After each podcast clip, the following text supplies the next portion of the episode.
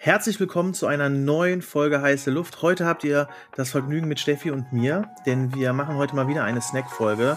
Ähm, wir machen ja gerne in, ja, ich sag mal, in regelmäßigen Abständen, dass wir so ein bisschen tagesaktuellere Themen uns mal anschauen und ähm, mal so ein bisschen durchspielen. So das aktuellste Thema, das wahrscheinlich gerade jeder in irgendeinem Feed schon mal gelesen hat, ist das Meta, also der Facebook-Konzern, erwägt eben die Schließung von Facebook und Instagram in der EU. Das ist so wahrscheinlich die prägnanteste ähm, Schlagzeile, da, da, steckt halt irgendwie relativ viel drin, auch relativ viel Datenschutzthemen drin.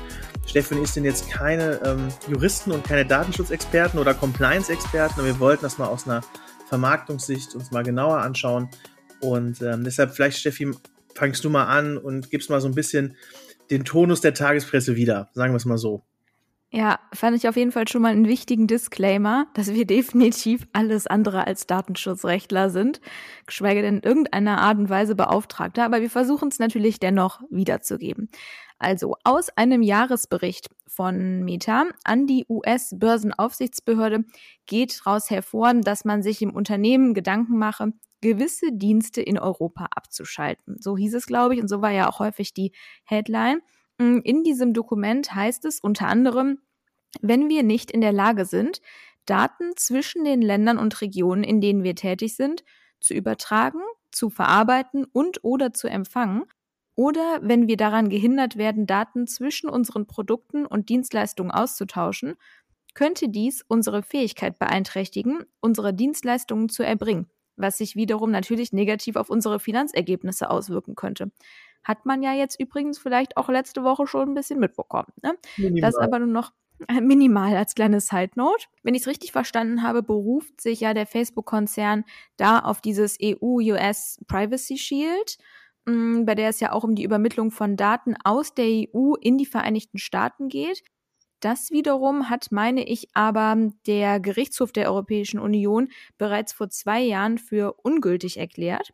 Und ähm, ja, jetzt äh, braucht es eine neue Lösung, so zumindest aus ähm, Facebook-Sicht, weil die natürlich klar ein Interesse daran haben, dass die Daten ausge, ja, ausgetauscht werden können, ne, um ihr eigenes Produkt besser zu vermarkten.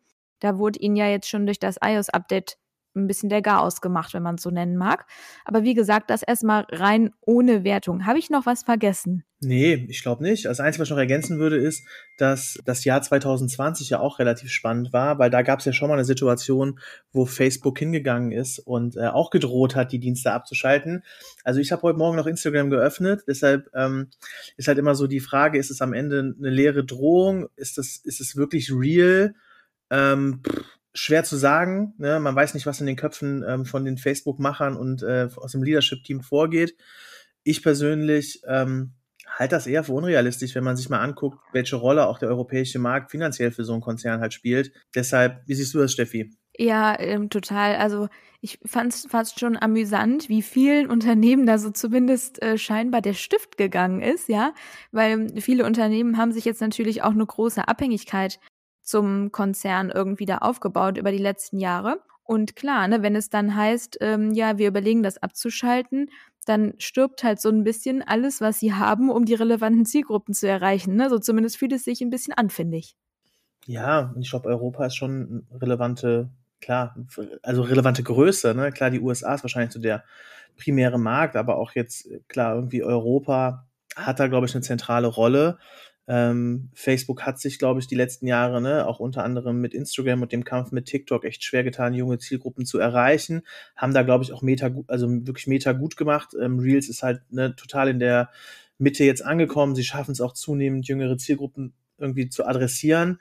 Und dann so einen Schritt zu gehen, halte ich halt echt, echt für schwierig. Oder halte ich, glaube ich, für unrealistisch einfach. Ähm, und deshalb frage ich mich, ob es vielleicht echt einfach nur eine leere, leere Drohung ist. Aber wenn wir jetzt das Spiel mal durchspielen würden, ja, was ist denn, wenn jetzt hier Facebook, also Facebook bin ich ja jetzt auch nicht so viel unterwegs, deshalb das wird mich jetzt, wird, wird glaube ich auch vielen Marken auch nicht so wehtun. Aber wenn wir mal so die Markenperspektive einnehmen, Facebook und Instagram gibt's nicht mehr. Wie ist da, was, was, was, was ist denn los? Ja, ich glaube, dass das auch Facebook schon einigen Marken wehtun würde, weil ich ähm, berate durchaus auch so manchen Kunden, für den Facebook noch ein relevanter Kanal ist. Ne? Also das muss man schon sagen.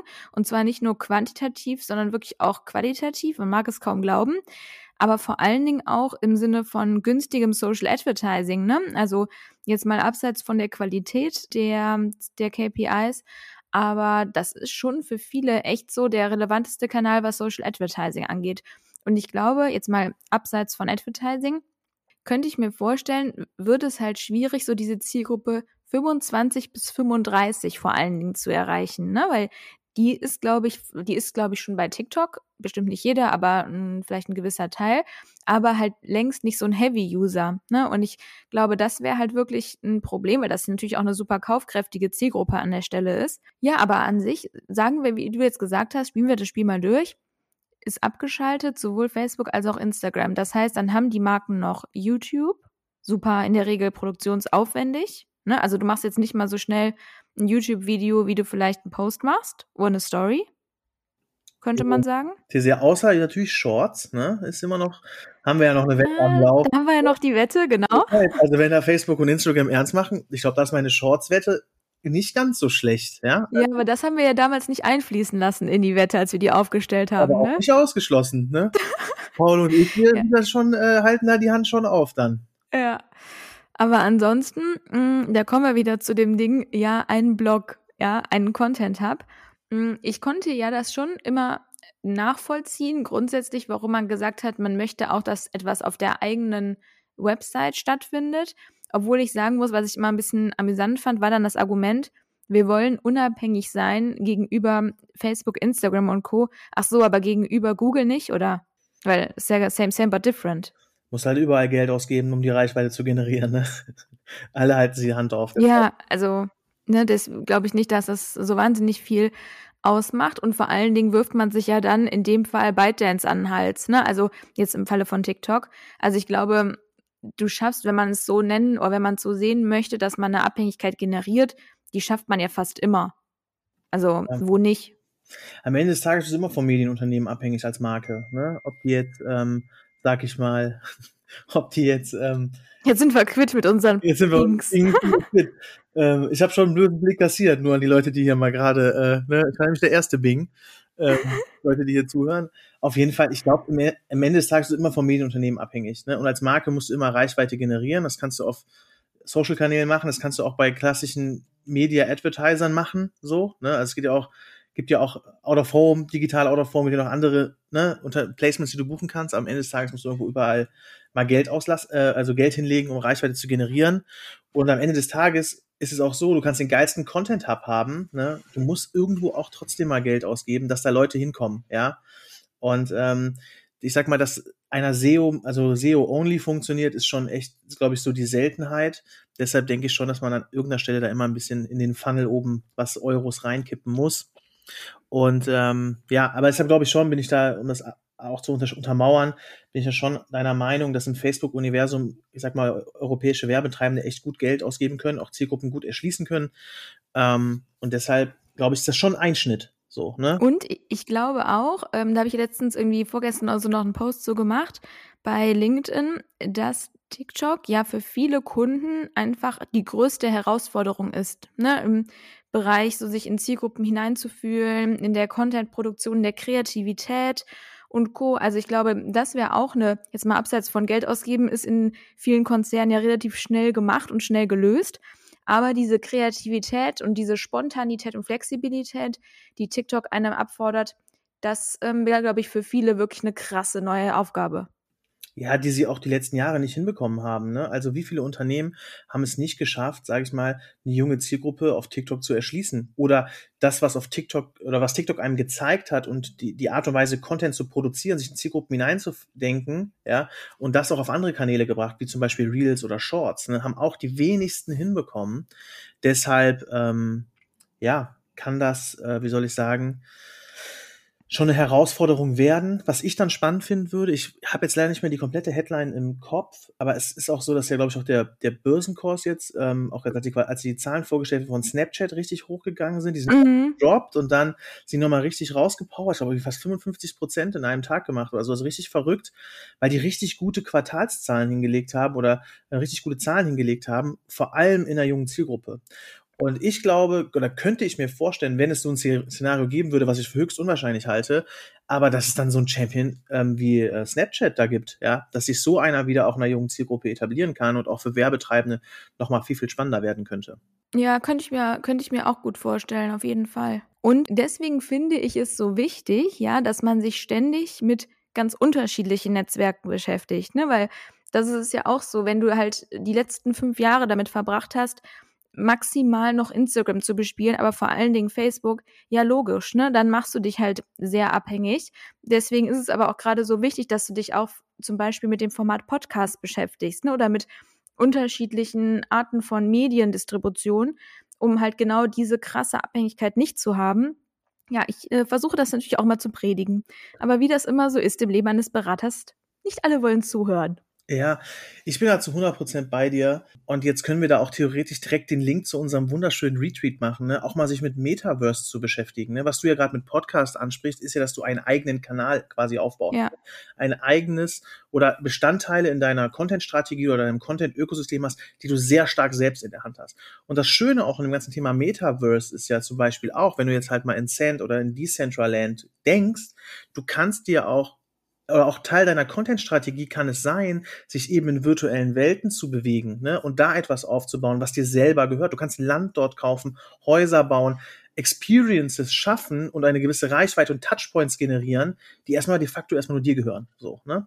Und das ist, glaube ich, das, was viele in der Content-Strategie ähm, die halt ganzheitlich sein muss, echt vernachlässigen ist, sich darüber Gedanken zu machen, abseits der klassischen Social-Media-Kanäle, wie kannst du Touchpoints generieren, die du stärker selber in der Hand hast und Abhängigkeiten zu Dritten halt zu brechen.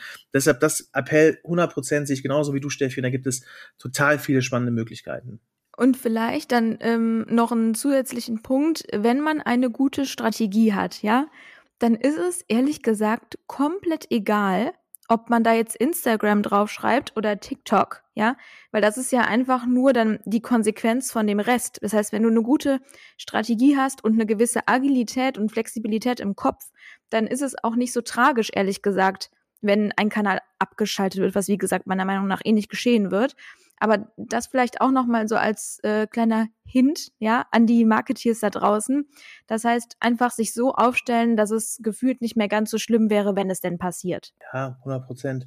Wenn wir jetzt nochmal ähm, so Richtung Creator gucken, ja, ja, auch eine spannende Perspektive. Weil am Ende des Tages ist es ja so, die Creator gehen auf eine Plattform, die Plattform wird größer, weil Bock Nutzer haben, diesen Creators auf diesen Plattformen zu folgen und es wird immer größer und am Ende des Tages, es gab ja auch, es gibt, es gibt ja diesen War for Talents auch, was die Plattformen ja derzeit untereinander haben, ähm, dass sie eben die besten Creator auf ihrer Plattform ja willkommen heißen wollen, weil sie wissen, mit den Creatoren kommen auch die, die jeweiligen Nutzer auf die Plattform.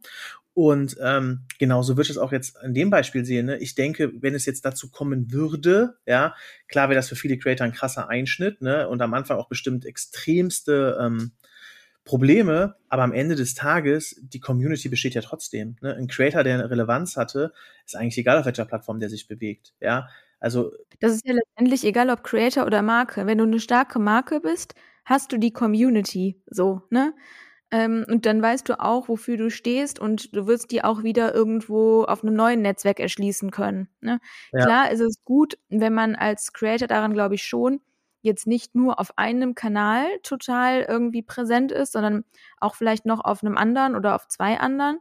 Aber halt, ich glaube, das ergibt sich auch ein Stück weit nativ, ne? Also, dass man jetzt nicht nur auf einem Kanal ist, sondern auch auf zwei oder drei.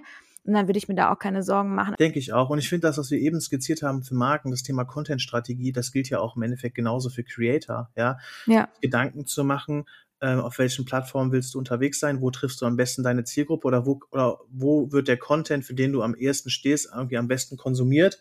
Und es gibt ja auch Möglichkeiten, das Thema Podcast, es gibt viele Creator, die starke Podcasts auch haben. Und ähm, natürlich kann man da auch sich Gedanken machen, wie man ein Ökosystem aufbaut, ja, was ähm, ja auch ein bisschen stärker diversifiziert ist. Also ich denke, das gilt eins zu eins genauso für Creator wie auch ähm, für Marken. Und das ähm, unterschätzen viele auch, die dann gerne mal über Influencer so ein bisschen herziehen. Da steckt ja auch sehr, sehr viel strategische Arbeit, Content-Strategie etc. drin in der Arbeit. So, ne? Deshalb glaube ich, kann man das an der Stelle auch ganz gut übertragen.